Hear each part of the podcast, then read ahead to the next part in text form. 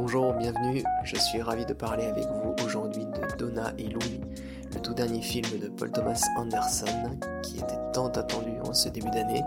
Alors on va parler ensemble de ce long métrage d'un peu plus de deux heures avec notamment Catherine Zeta-Jones et Kevin Costner dans les rôles titres. Alors aujourd'hui, épisode cinéma, épisode entièrement consacré à Donna et Louis, titre original Donna and Louis, film de Paul Thomas Anderson. Personnellement, je ne pouvais pas passer à côté, euh, j'y reviendrai sans doute tout à l'heure, mais c'est un film qui était attendu depuis plus de 20 ans. Si on prend en compte le film Les Anges Perdus en 97 ou encore euh, Couloir en 2003, pour rappel, Les Anges Perdus et le film Couloir étant les deux premiers films, les deux premiers volets de la thématique du couple, de la relation amoureuse, trilogie thématique écrite et réalisée par Paul Thomas Anderson. Euh, commençons par le début. C'est un épisode que je veux tranquille, décontracté. J'ai pris quelques notes seulement, mais je ne veux pas trop euh, donner de cadence à cet épisode. Un peu à la manière de ce film d'ailleurs, qui euh, prend le temps malgré une succession parfois assez frénétique des plans, qui impose une certaine mélancolie et une lenteur, qui est assez agréable d'ailleurs. Alors l'histoire c'est celle de Donna et Louis, donc euh, les amoureux distants qui se cherchent depuis plus de 20 ans et qui reviennent dès la première scène du film sur la jetée. C'était une scène d'ailleurs qui concluait Les Anges Perdus en 97 et ici on la retrouve dès la première scène de Donna et Louis. Euh, première scène mais 20 ans plus tard dans la mesure où leur vie en 20 ans a pris un tout autre cours. Euh, ce ne sont plus du tout les étudiants en lettres classiques qu'on avait connus en 97, quand ils étaient incarnés par euh, Jodie Foster et Tim Robbins, qui était un choix très pertinent d'ailleurs. Euh, tous les deux pour ce premier film. C'est pas un avis qui est le plus partagé, mais je l'ai trouvé touchant. un peu vieillissant dans le cas de, Robbins, mais sans que ce soit anachronique pour autant. Et c'est un premier point, justement, le choix des acteurs. Vais l'évacuer tout de suite. Beaucoup, dès l'annonce du casting de Donna et Louis, euh, se sont offusqués, que ce soit Catherine Zeta-Jones qui reprenne le rôle de, de Donna à la place de Jodie Foster, et que ce soit euh, Kevin Costner qui reprenne euh, le rôle de Tim Robbins.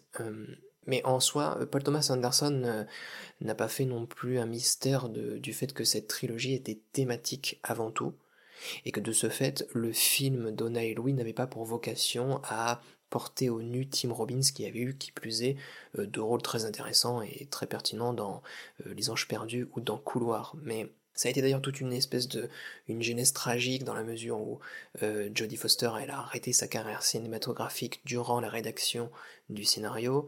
Paul Thomas Anderson et Tim Robbins se sont disputés, se sont brouillés de telle sorte que Tim Robbins souhaitant avoir le rôle principal s'est vu finalement refuser ce rôle par Paul Thomas Anderson qui, encore une fois, mettait en avant l'aspect thématique de cette trilogie qui lui a fait préférer Kevin Costner à Tim Robbins. Et au final, cette brouille a été, je trouve, positive dans la mesure où Kevin Costner livre une interprétation très intéressante en termes de retenue, en termes de, d'expression finalement de sa tristesse face à une Catherine Zeta-Jones qui, elle, à l'inverse, exprime plutôt une candeur et une jeunesse qui veut persister malgré tout. Et cette opposition est très intéressante justement et ne peut pas être comparée à l'opposition qu'il y avait entre Foster et Robbins parce que c'était en 97, c'était un tout autre film et la trilogie thématique n'en était alors qu'à son balbutiement, même s'il y avait beaucoup de, de points très importants dans Les Anges Perdus, mais dans Donna et Louis, il y a une vraie opposition, une séduction, un jeu constant entre les deux acteurs, et c'est vraiment, euh, ça fait vraiment plaisir. Euh, l'histoire en soi, euh, je vais pas développer tous les axes narratifs dans, ce, dans cet épisode, c'est pas le but. L'histoire, elle tient en peu de mots finalement, c'est la recherche d'affection de Catherine Zeta-Jones et de Kevin Costner qui se cherchent, qui se flairent, qui cherchent aussi à retrouver une part de leur jeunesse étudiante et cela à travers notamment une scène, en particulier une scène pivot au cœur de Donna et Louis, c'est la scène du restaurant. Euh, le rôle finalement qui est incarné par Costner est celui de la mélancolie, de la tristesse et de la nostalgie avant tout.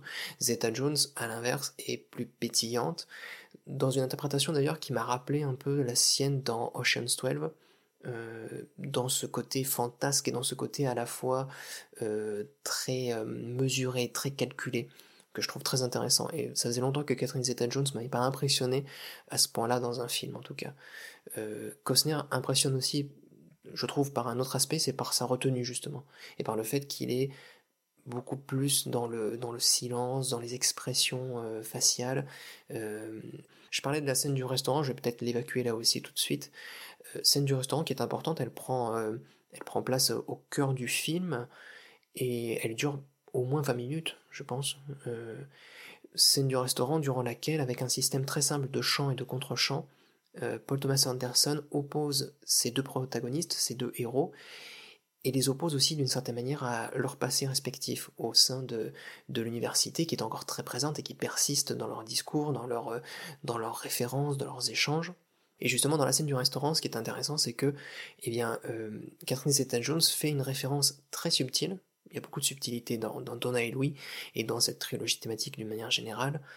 Catherine Zeta-Jones fait référence au premier film, aux Anges perdus, dans lequel il était question de l'étude d'Hamlet de Shakespeare, et où Jodie Foster et Tim Robbins se retrouvaient, se séduisaient à travers euh, euh, l'étude de l'acte 3 d'Hamlet. Euh, ici, c'est une référence subtile dans la mesure où elle ne parle pas d'Hamlet, mais elle parle du Tropique du Capricorne, de le roman d'Henry Miller. Elle récite un passage de ce livre, et elle récite un passage choquant dans lequel il me semble euh, Henry Miller parle de Broadway comme euh, étant empli de sperme et de cyprine, et, euh, et Catherine Zeta-Jones en parle à voix haute, et ça donne une impression de comique involontaire, presque un malaise finalement dans, ce, dans cette salle de restaurant où les, les autres acteurs regardent du coin de l'œil Catherine Zeta-Jones. Et Catherine Zeta-Jones reste dans ce rôle de, de candide finalement et récite ce, un passage de Tropique du Capricorne devant Kevin Costner qui lui encore une fois, cette expression très retenue a un léger sourire, mais qui n'est pas un sourire de gêne, qui n'est pas un sourire euh, euh, embarrassé, au contraire, c'est un sourire presque de complicité. Et on sent que là, à travers cette dépression qui le ronge et qui est le cœur de ce personnage, dans ce film en tout cas, on sent que Louis, finalement, retombe un instant amoureux de, Donna. Euh, cette scène du restaurant, elle est intéressante parce que elle fait vraiment une forme de, trace une forme de sillon entre la première partie et la seconde partie du film. Seconde partie, là aussi, ça a été pas mal critiqué euh, depuis la sortie du film. Seconde partie un peu plus languissante, un peu plus lente, encore peut-être trop, même si la lenteur fait partie du cinéma de Paul Thomas Anderson, on le sait. Mais, euh, j'y reviendrai peut-être un peu tout à l'heure sur la, la, rythmique très particulière de Donna et Louis. Pour en dire quelques mots, Donna et Louis est finalement à la lenteur ce que Couloir, même si ça traitait euh, de soins palliatifs, de décès euh, des parents, de, de, la mort, du deuil, etc., malgré tout, Couloir avait une intensité et avait une force de vie qui était troublante et qui marquait justement d'autant plus le propos morbide et sordide du film. Dans Donna et Louis, c'est différent. Là, il est plus question de nostalgie, d'amour, de sentiments qui persistent mais qui vont s'achever, qui vont bientôt mourir. Et à travers cette persistance, finalement, il y a une forme de mort qui s'incarne dans les résistances de Catherine Zeta-Jones et dans l'abandon euh, de Kevin Costner. Et cette opposition est intéressante parce qu'elle marche très bien dans la première partie du film, et c'est peut-être le, vrai point négatif à mes yeux. La première partie est très intéressante, très dense, elle est riche encore une fois en petites références. Je parlais de Tropique du Capricorne qui fait une référence subtile à Hamlet, mais aussi à la lecture que, faisait euh, Tim Robbins à sa mère de L'adieu aux armes, de la scène de la gifle, notamment de ce roman d'Hemingway. Il faisait la lecture de cette scène à, euh, sa mère qui était sur son lit de mort, et il y avait un instant de complicité très intéressant dans, dans le film Couloir, donc en 2003, où Tim Robbins et sa mère mourante partageaient un dernier éclat de rire autour de, de ce livre, L'adieu aux armes d'Hemingway. Et là aussi, par le biais de Tropique du Capricorne, Paul Thomas Anderson fait un clin d'œil aux deux précédents films. Et c'est là aussi sur le, point, un point sur lequel je voulais revenir, c'est le fait que beaucoup ont vu dans ce film, dans ce troisième film, moins une conclusion qu'une sorte de gros clin d'œil appuyé, mais qui ne rajouterait rien aux Anges perdus et à Couloir. Je trouvais la critique un petit peu forte et un peu injuste à vrai dire parce que Évidemment, il y a beaucoup de subtilités, je le disais tout à l'heure dans ce film. Donna et Louis est plein de subtilités, de petites références, que ce soit la jetée, que ce soit le roman, que ce soit la complicité perdues, différentes, euh, peut-être entre, entre Zeta Jones et Costner, mais malgré tout, malgré tout, il y a des références subtiles et présentes, pour pas dire omniprésentes, à Couloir et aux Anges perdus. Euh, Paul Thomas Anderson, encore une fois, fidèle à son, à son projet, à son envie créative, eh ben, il exprime tout simplement ce qu'il voulait exprimer, la fin d'un sentiment et la description de cette lente décadence. Euh, et, voilà, la thématique ayant été abordé, exprimé, son opinion ayant, été prononcée, il n'a plus de raison d'y revenir. Les personnages continuent de vivre leur existence, mais la trilogie s'arrêtera. Il l'a précisé, il n'y aura pas de quatrième film, Donna et Louis solde la trilogie, qu'on le veuille ou non, c'est ainsi que ça se termine. J'en viens au point négatif. On peut avoir une impression de qu'est-ce que ça a rajouté par rapport aux anges perdus?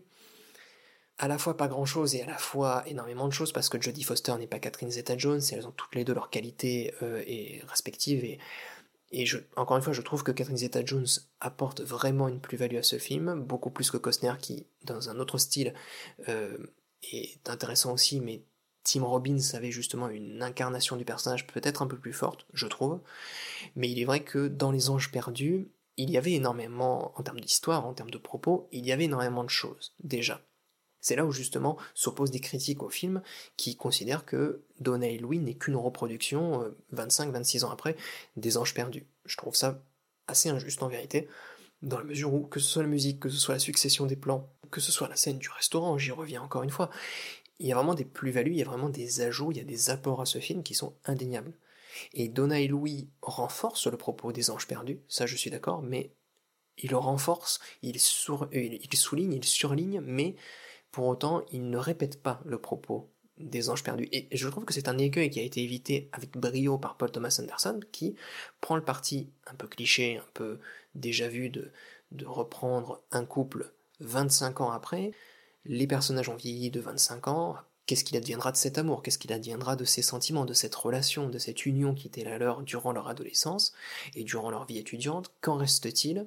Une fois que le deuil décrit longuement dans le film Couloir euh, s'est écoulé, s'est passé, a peut-être été euh, euh, digéré en un sens Eh bien, que reste-t-il de tout cela? Que reste-t-il de ces sentiments? C'est ça la vraie question de ce film.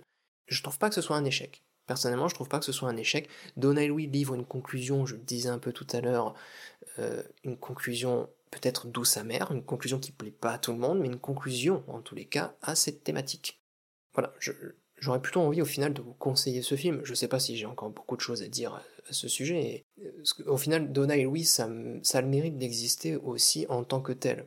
Et là aussi, n'hésitez pas si vous avez des avis sur ce film, si vous avez D'autant plus si vous n'avez pas vu les deux précédents films, si euh, Les Anges Perdus et Couloir ne font pas partie de votre panthéon cinématographique, n'hésitez pas à m'écrire euh, à gmail.com